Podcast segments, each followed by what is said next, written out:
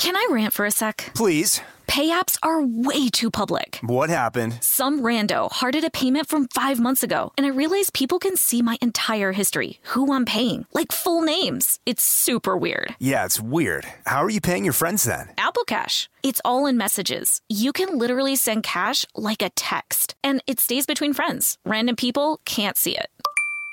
Did you just pay me a dollar on Apple Cash? Shh. Services are provided by Green Dot Bank, member FDIC. Terms apply. This podcast is brought to you by Kim Crawford Wines. Kim Crawford invites you to savor amazing with a chilled glass of New Zealand's finest, named in the Wine Spectator Top 100 list four times. Every sip of Kim Crawford Sauvignon Blanc is filled with tropical fruit flavors like passion fruit and citrus to help you experience golden hour how you see fit. Visit kimcrawfordwines.com to learn more and find Kim Crawford wine near you. Savor amazing. For those 21 and over, please savor responsibly. Constellation Imports, Rutherford, California. This episode is brought to you by PNC Bank, who believes some things in life should be boring, like banking. Because boring is safe and responsible, level headed and wise. All things you want your bank to be. You don't want your bank to be cool or sexy. Sexy is for 80s hair bands, not banks. That's why PNC Bank strives to be boring with your money so you can be happily fulfilled with your life. PNC Bank, brilliantly boring since 1865. Brilliantly Boring Since 1865 is a service mark of the PNC Financial Services Group, Incorporated. PNC Bank, a National Association member FDIC.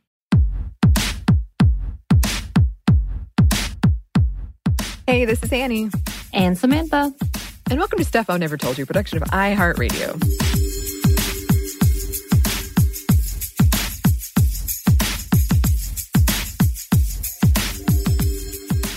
So, for today's question, Samantha, I have one that I am almost certain I know the answer to, but I'm going to ask it anyway. Were you a member of any fan clubs? I have to think about it because I feel like I may have been, but it was way back when. Oh, I thought for sure it was going to be a 100% no, but okay. No, I think it was because I I had just come into the US. My brother was a big Tiffany fan, 1980s Tiffany. Adam's to love that I said this. Uh, I think he and I both joined her fan club.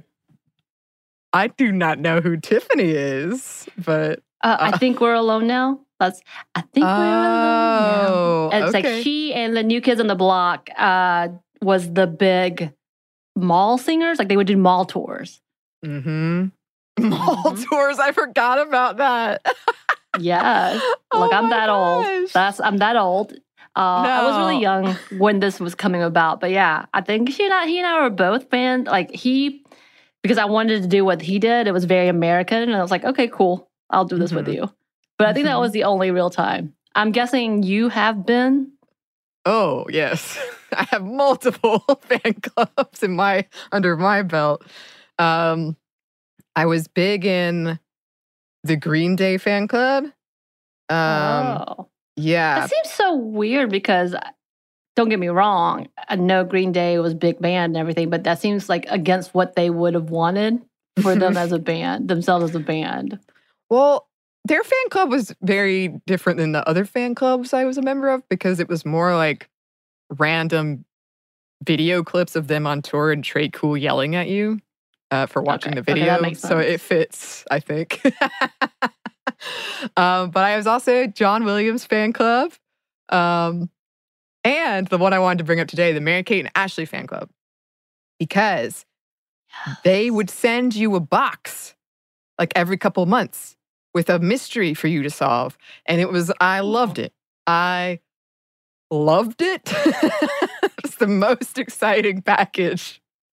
And I would just like get my flower and dust the mirror for fingerprints that were my fingerprints, of course. And oh, I love that they that's what they did because they were genius when it comes to entrepreneurship. That's a whole other level.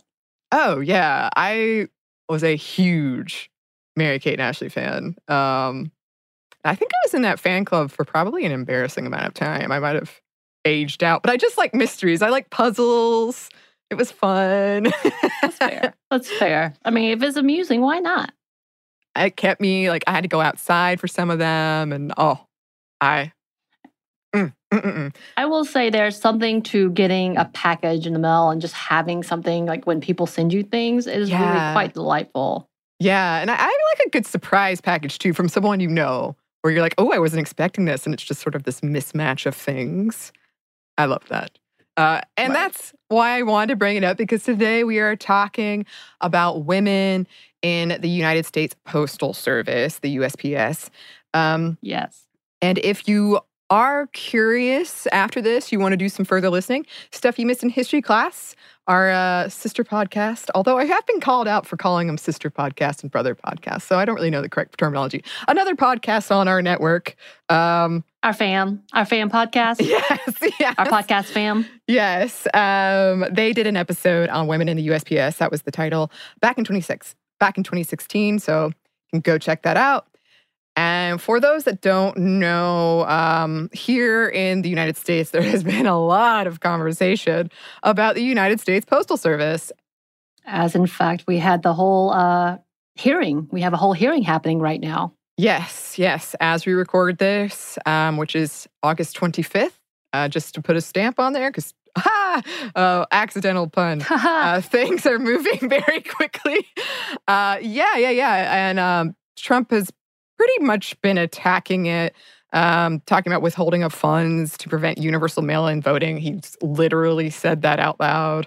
Um, his appointee to Postmaster General Louis DeJoy is very vocal uh, proponent of privatizing the USPS. Essentially um, dismantling it. And as a part of that, he has eliminated overtime pay, this has resulted in massive delivery delays. I've seen this um, with packages I've sent out and have been expecting. Uh, also, there was Hey, a your big, birthday present's not here yet. I'm very upset about this. Oh, I, I was like, is this a? Oh no, blame the USPS. No birthday present. No birthday present for you. That's cool. That's cool. Your presence No, is all I need. Okay. um, and then there was like a big kerfuffle of them, uh, of post boxes being removed. Um, and this is all despite the fact that the USPS has a 91% approval rating, which is the highest of any government agency. Um, and people depend on it for checks and medicine. I think that gets forgotten by a lot of people who just complain about junk mail. Um, and especially if we're talking about an election with a lot of mail in voting, it's very Right. important. Um, due to uh, people who work at the post office, their knowledge of the landscape, mail carriers have provided assistance after disasters. They've helped find lost children. They've provided emergency first aid, all kinds of things. Really, like there's fantastic stories out there for the reading.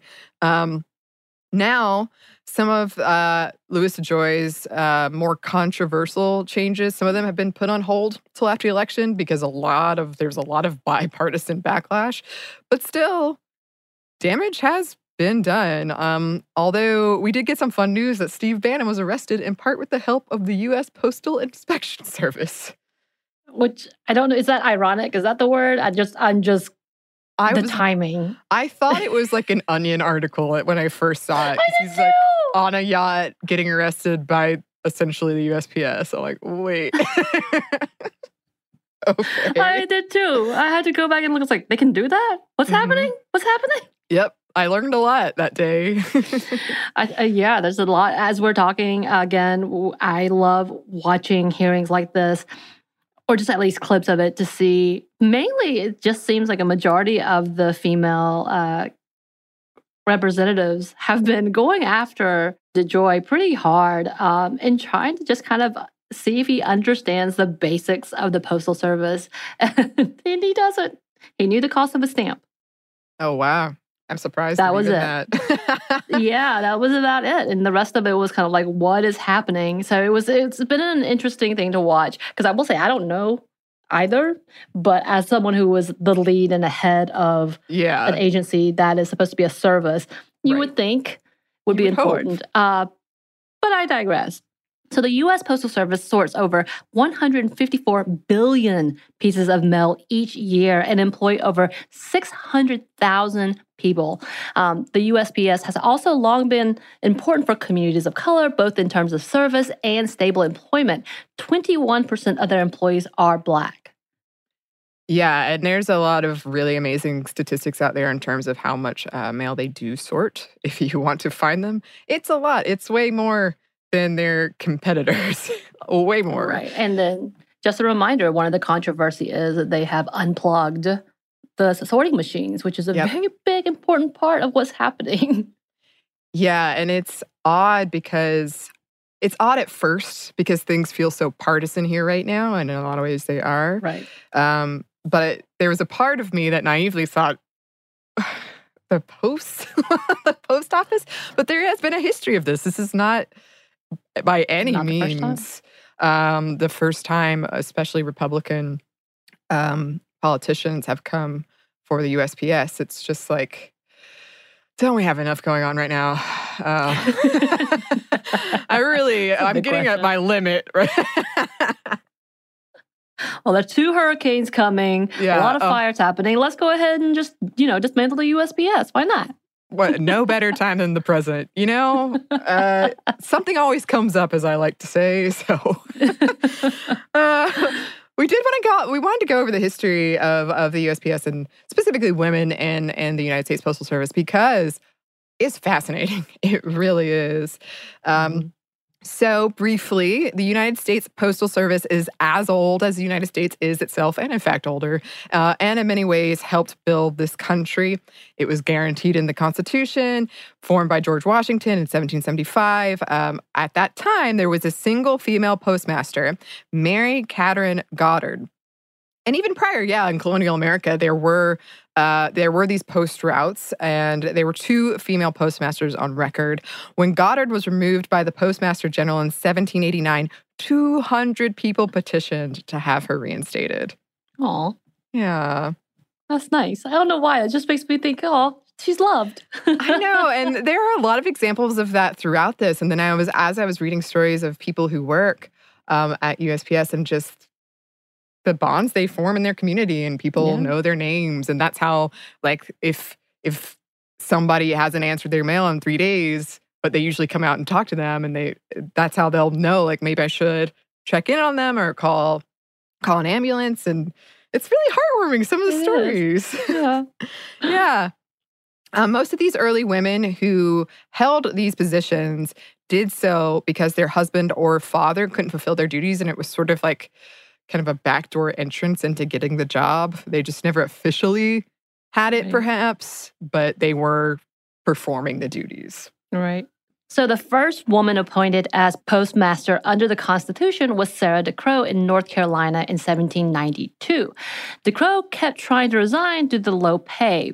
Um, when Rose Wright was appointed in Harrisburg, Pennsylvania in 1814, she faced some backlash and controversy over whether or not a woman could hold the position at all, which is weird since they have been. Whatever. Uh, the postmaster general at the time wrote, quote, My feelings would lead me to appoint Miss Wright in conformity to the wishes expressed in her recommendation, but the post office law has been revised and altered since the appointment of Mrs. Moore, and a doubt has been suggested to me from a source that I ought to respect as the strict legality of appointing a female, and on careful examination of the law, I incline to believe that the doubt may be well founded. Yeah, if I'm remembering correctly, it was that we've talked about it before, but it was how the pronoun, the default pronoun in the Constitution is he. hmm I think that's the argument he was making. Oh, that's Right. been used so often. Yep, it sure has. Um, in 1802, the Postmaster General passed a law prohibiting Black people from working for the post office, a law that wasn't repealed until the Civil War. The first record we have of a woman being appointed to deliver mail goes back to April 3rd, 1845, when Postmaster General Cave Johnson appointed Sarah Black. One of her relatives became the town's first female postmaster after that. Um, at first, these early female uh, mail carriers transported mail, but by 1899, they were delivering it too, primarily on rural routes.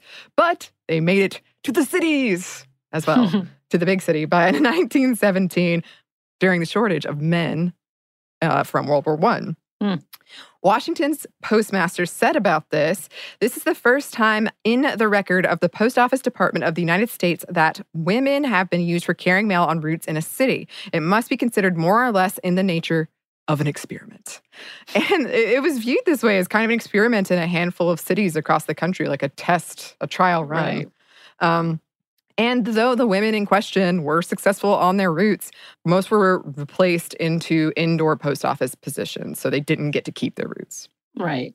So several women were hired as postmaster in the South after the Civil War because taking the position required swearing an oath. They had not voluntarily provided any aid to Confederate soldiers or the Confederacy, and a lot of men couldn't make that oath. So in 1862, the Postmaster General became the first higher up official to appoint women to positions at the Washington, D.C.'s Post Department headquarters, specifically in the Dead Letter Office, and it employed more women than any other in the U.S. government.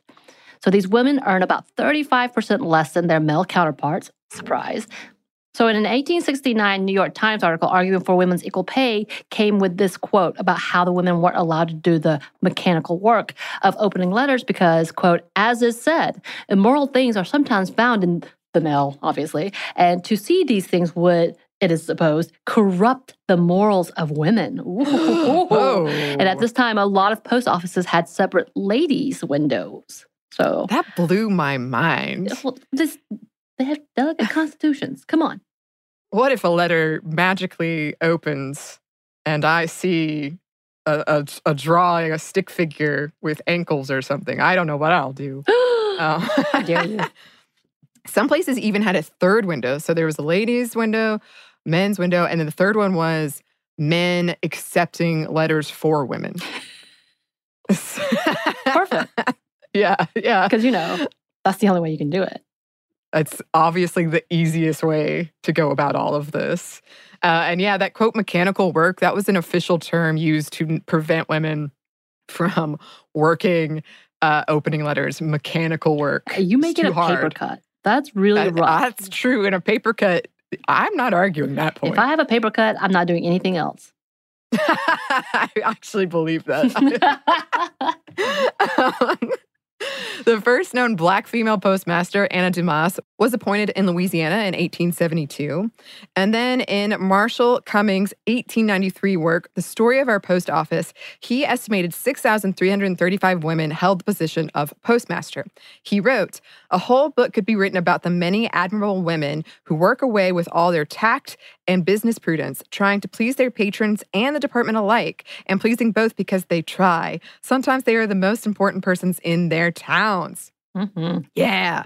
Women managed about 10% of the country's 70,000 post offices by the end of the 19th century.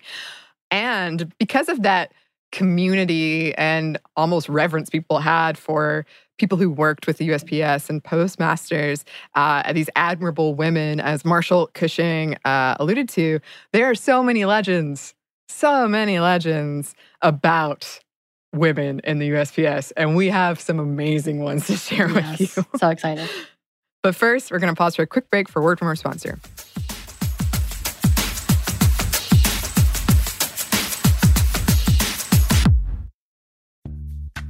Snagajob is where America goes to hire, with the deepest talent pool in hourly hiring. With access to over 6 million active hourly workers, Snagajob is the all in one solution for hiring high quality employees who can cover all your needs. On demand, temp to hire, part time or full time. You name the position warehouse worker, retail associate, grocery store clerk, fitness trainer, baker, stylist, bellhop, podcast producer. Yeah, Snagajob's got a worker for that. With our easy to use platform, you're able to seamlessly post and fill available positions quickly with a dedicated customer support team to provide all the help you need along the way. Kinda nice knowing you have a talent pool like that in your own backyard, right? Snagajob is the partner you need to keep your business running smoothly. So visit snagajob.com or text snag to 242424 to talk to an expert. Snagajob.com, where America goes to hire. This podcast is brought to you by Kim Crawford Wines. Life is busy. There are so many things on your to do list with so little time to do them. And you're always thinking about others' needs before thinking of your own. Trust me, we understand. Kim Crawford does too.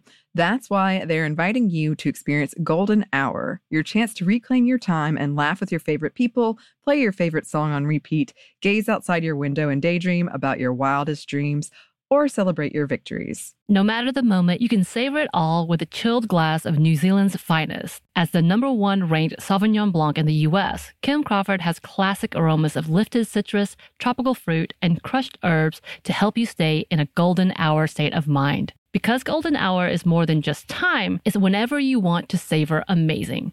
Visit kimcrawfordwines.com to learn more. That's kimcrawfordwines.com to find Kim Crawford wine near you. Savor amazing. For those 21 and over, please savor responsibly. Constellation Imports, Rutherford, California. The state of Tennessee is one of the few places where the sounds are just as breathtaking as the sights. Whether that's live music at a historic music venue, the crack of an open fire at a campsite in the wilderness, or hearing kids laughing as they explore what's right around the bend, Tennessee just sounds perfect. Start planning your trip at tnvacation.com. Tennessee sounds perfect.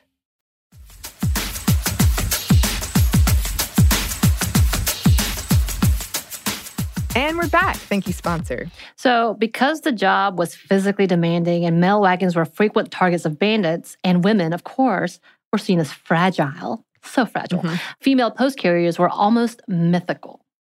Oh, yes. And oh, I'm yes. excited. Let's go. Take Polly Martin. She became the first known woman to carry mail on a contract route or star route. From 1860 to 1876, she drove a mail wagon in Massachusetts, delivering mail, packages, telegraphs, and sometimes providing transport for up to six people. An 1884 Boston Globe interview with Polly Martin was subtitled Brave Polly Martin, who used to drive the Attleboro Mail, how she horsewhipped highway robbers and silenced saucy passengers. Woo! According to her, uh, she'd only been accosted one time by a robber. She beat him in the face with a horsewhip and kept going. She said in an interview, quote, he had tackled the wrong customer that time. Oh, oh get him, Polly. Dang.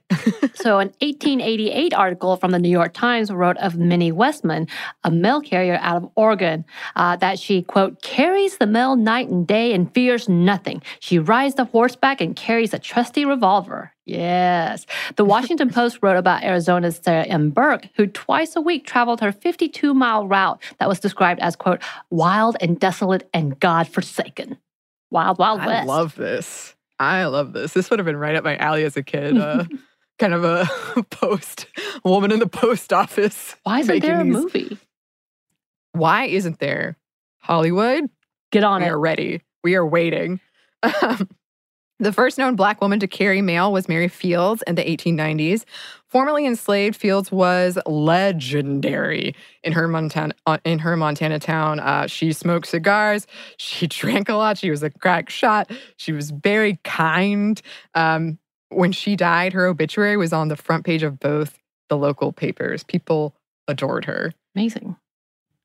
Yes, and and always the caveat with first. Um, hard to pin that down for sure. And in fact, the USPS official they have a timeline that was really helpful in putting all this together. They even say like, you know, we're dependent on records that survived or records that were even kept. Right. So just put that Everything's out there. with quotes.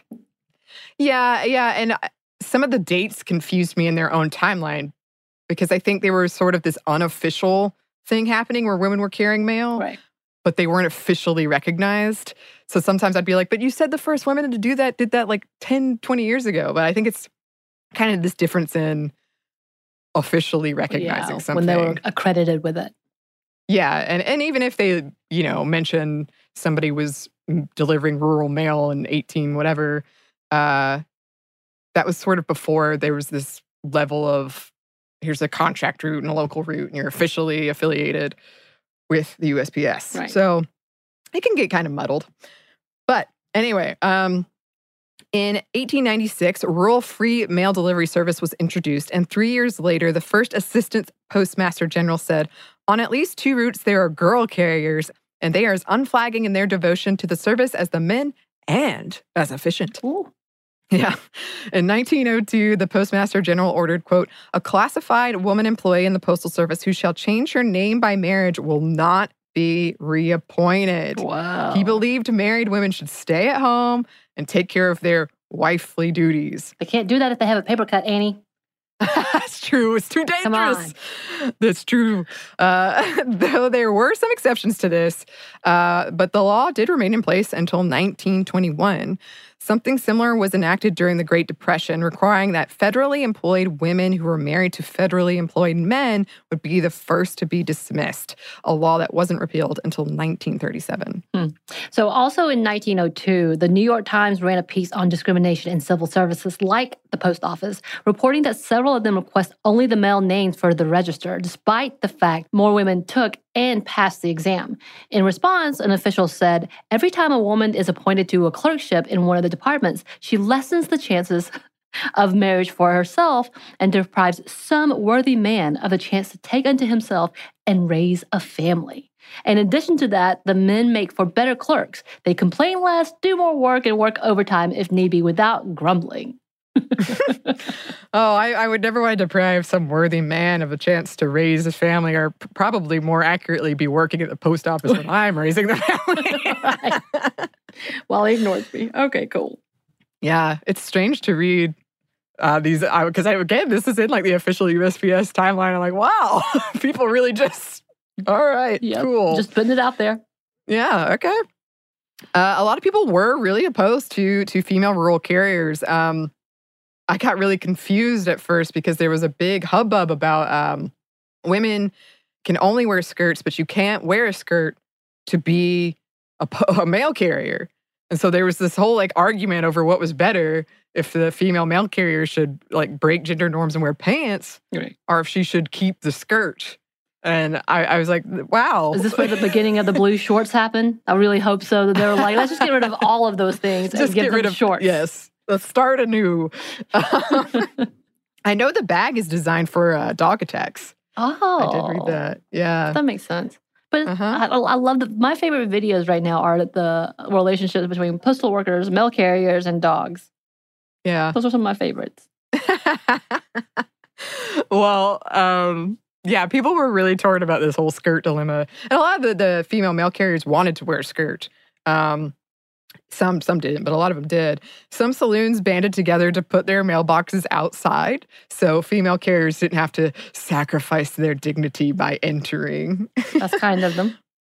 Sure, sure. Uh, a proposal to allow for male and female carriers uh, of to work for the post office was described by some as quote worse than Reconstruction, and I believe someone said it was the beginning of the end of our country. I f- I feel like we've heard that statement so many times when I it comes to women doing things.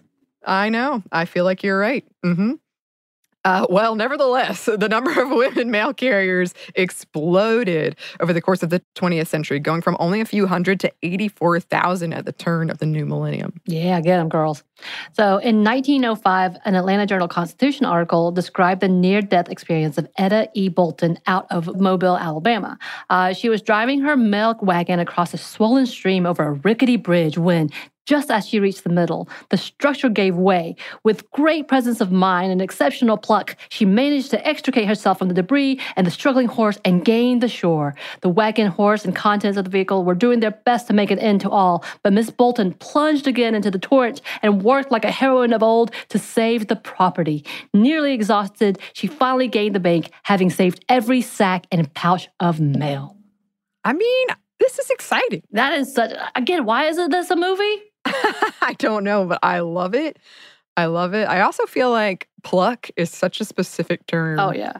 to use for women in this particular case. Her pluck. Mhm. um, the Los Angeles Sunday Times published an article in 1907 called Life Not All Cake and Ale. Woman mail carrier has her share of trouble about Sarah George, whose biggest concern, according to her, was the terrain, including a swamp. She said, quote, if you once get into that mud hole, all the king's horses and all the king's men can hardly get you out. also, great uh, article title. Yeah, for real. Mail went airborne in 1911, and the first female pilot to make a mail drop was Katherine Stinson in 1913, both as a stunt. Um, and, and she went on to do regular airmail in 1918. She attempted to make the Chicago to New York route in one day, but she ran out of fuel and was forced to land. And where she was forced to land was this muddy field, and it was so muddy that she slid and crashed. However, she was uninjured, but her plane had to be repaired, so she could not accomplish her goal, her one day goal. Still, she broke two American records on this trip one for skill and the other for endurance, so not bad. Yeah. Helen Richey was the first known woman to regularly complete air routes in 1934, and she beat out eight other pilots for that. I feel like this needs to be a contest, somehow a reality show contest. Like, Who can deliver the mail the fastest? I mean, like, so- sounds like such a competition to have all of these records. This is amazing. yeah. So, Mhm. records indicate that children were sometimes affixed with stamps and mailed in train compartments. Oh, that's interesting. Someone even wrote to the Postmaster General about the best way to wrap a baby for transportation. Uh, this was right when the USPS just received authorization from Congress to deliver packages. Yes. And gonna- th- th- I just want to put that in there because it's an interesting fact. But also, again, like, I'm pretty sure people were delivering packages before this, Right. but this was just kind of the official coming down from Congress. Yes. Seems such a morbid way to send a baby, but okay. it's only as cheap. it was cheap. A couple stamps. Moving on, get a forever stamp and you're good. Awesome. So, 25 women took the civil service carrier exam in Washington, D.C. in 1918 with a clear understanding they would only get jobs if there were no men to fill them, of course. Uh, later that year, Irma C. Craig became the city's first regularly appointed carrier. Many women did give up their routes when men returned home from war, but some continued. Um, and something similar happened during World War II. During the 50s, women made up less than 1% of carriers. To change that, the postmaster hired former Congresswoman Cecil M. Harden as his special assistant for women's affairs in 1959. She went on speaking tours promoting women as carriers with middling results. There was uh, increase, but not that much. Um, the number uh, for female postmasters went up during World War II as well, from about 17,500 to 42,680 by 1943. More than 40% of the 41,575 postmaster positions were held by women. The Postmaster General released a press release about this in 1958, writing, quote, with our near 16,000 women postmasters representing close to half of our entire management staff, we believe it is fair to say the American Post Office Department recognizes the management abilities of women perhaps more than any other private or governmental organization anywhere. Mm. Yeah. 14% of all Black people who earned above the national median income were postal workers by 1940. So during World War II, a group of 855 Black women in the 6,888th Central Postal Directory Battalion of the Women's Army Auxiliary Corps managed the military's mail. It was headed up by Major Charity Adams Earley. By the war's end, she was the highest ranking Black woman in the military. So this battalion was the only one that was all Black and all women. They were deployed in England and France. And when they arrived in England in 1943, there were letters stacked to the ceiling. They were able to deliver morale boosting letters to the 7 million American soldiers stationed in Europe. Despite this important work, the army was still segregated, surprise, surprise, and the woman ate and slept in segregated barracks. So many, so many stories here. Um, Again, I want this to be a whole series. Oh, it could be like an HBO limited run. The Bletchley Miniseries. Circle? Blake, is that, that Bletchley, Circle? what are you talking about? The women who did the coding, the Morris coding. Oh, uh, yeah, yeah, yeah, yeah. Clear as day. Clear as day. Uh, but in the meantime, we're not done with these stories. But first, we have one more quick break for a word from our sponsor.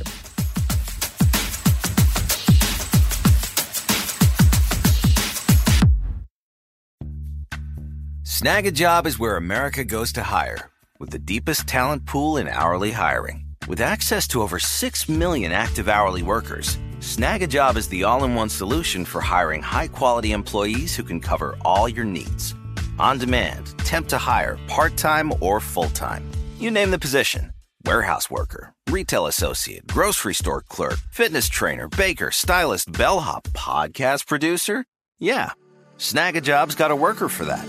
With our easy to use platform, you're able to seamlessly post and fill available positions quickly with a dedicated customer support team to provide all the help you need along the way.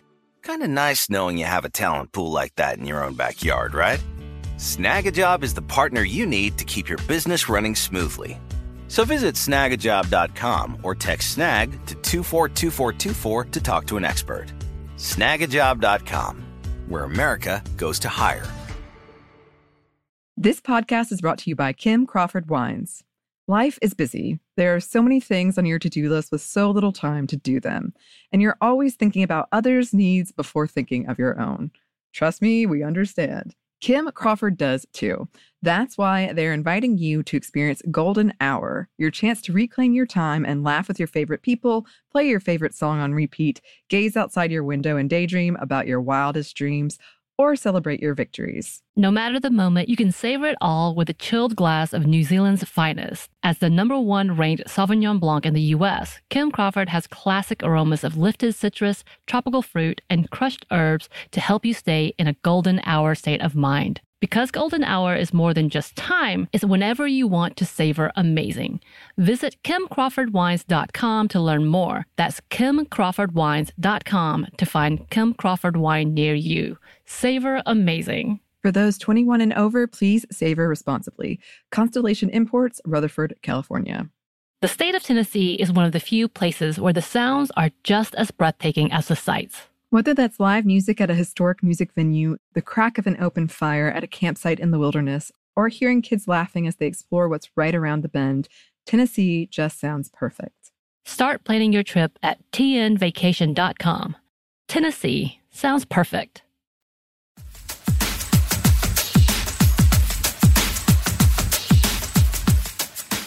And we're back. Thank you, sponsor. So, President John F. Kennedy formed the President's Commission on the Status of Women in 1961, specifically to examine the employment practices of federal offices. And in 1962, he ordered that federal appointments be made without regards to sex. More and more women became carriers.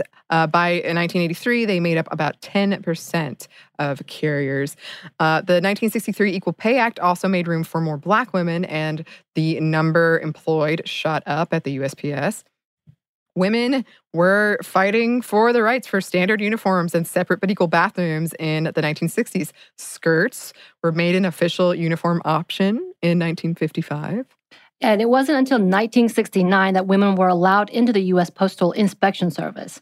And in 1974, the Postal Service claimed it was one of the world's largest employers of women, uh, the product of a long standing postal tradition of providing career opportunities to women. Feel like it took a long while to get there, though. Uh, so, women in the service looked at the lack of leadership in the agency and disagreed, as I said. Mm-hmm. In response, the Postal Service founded the Women's Program to seek out women for placement in high level jobs. And it was semi successful. At the time, women made up only 16.5% of those positions, less than any other federal agencies. And the leader of this program, Mary Valentino, called it only on paper. She filed a class action lawsuit for 155,000 female postal service workers in 1977. Letter carriers began to unionize in the 1860s. So, yes, going back a bit, um, including mostly Black National Alliance of Postal Employees.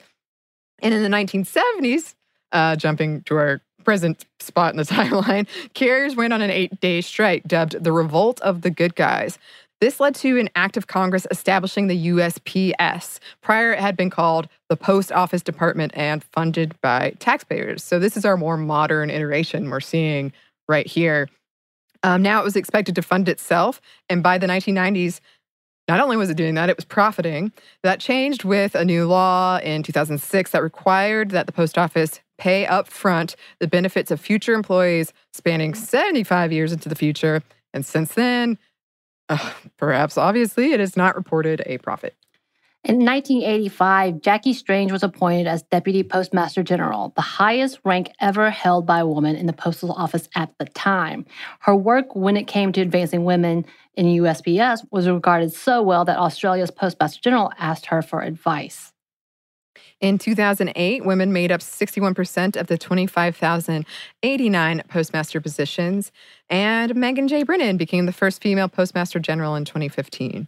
So, what a uh, storied history. Um, we definitely have a ways to go still, but uh, just much sometimes I choose a topic and I really have no idea how interesting it's going to be. right. I mean, this does feels like Wild Wild West kind of level of history with some um, civil rights history in it too, and I think it would be a great series. Someone needs to do this ASAP. Yes, yes.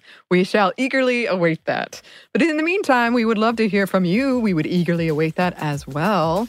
You can email us. Our email is stuffmediamomstuff at iheartmedia.com. You can also find us on Twitter at momstuffpodcast or on Instagram at Stuff Mom Never Told You. Thanks as always to our super producer, Andrew Howard. Thank you. And thanks to you for listening. Mom Never Told You is a production of iHeartRadio. For more podcasts from iHeartRadio, visit the iHeartRadio app, Apple Podcasts, or wherever you listen to your favorite shows.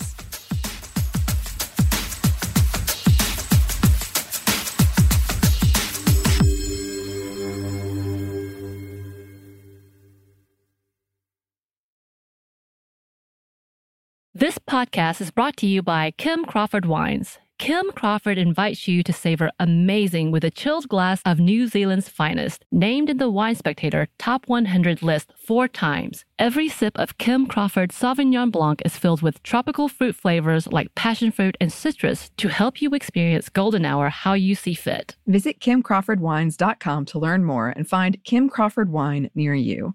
Savor amazing. For those 21 and over, please savor responsibly. Constellation Imports, Rutherford, California.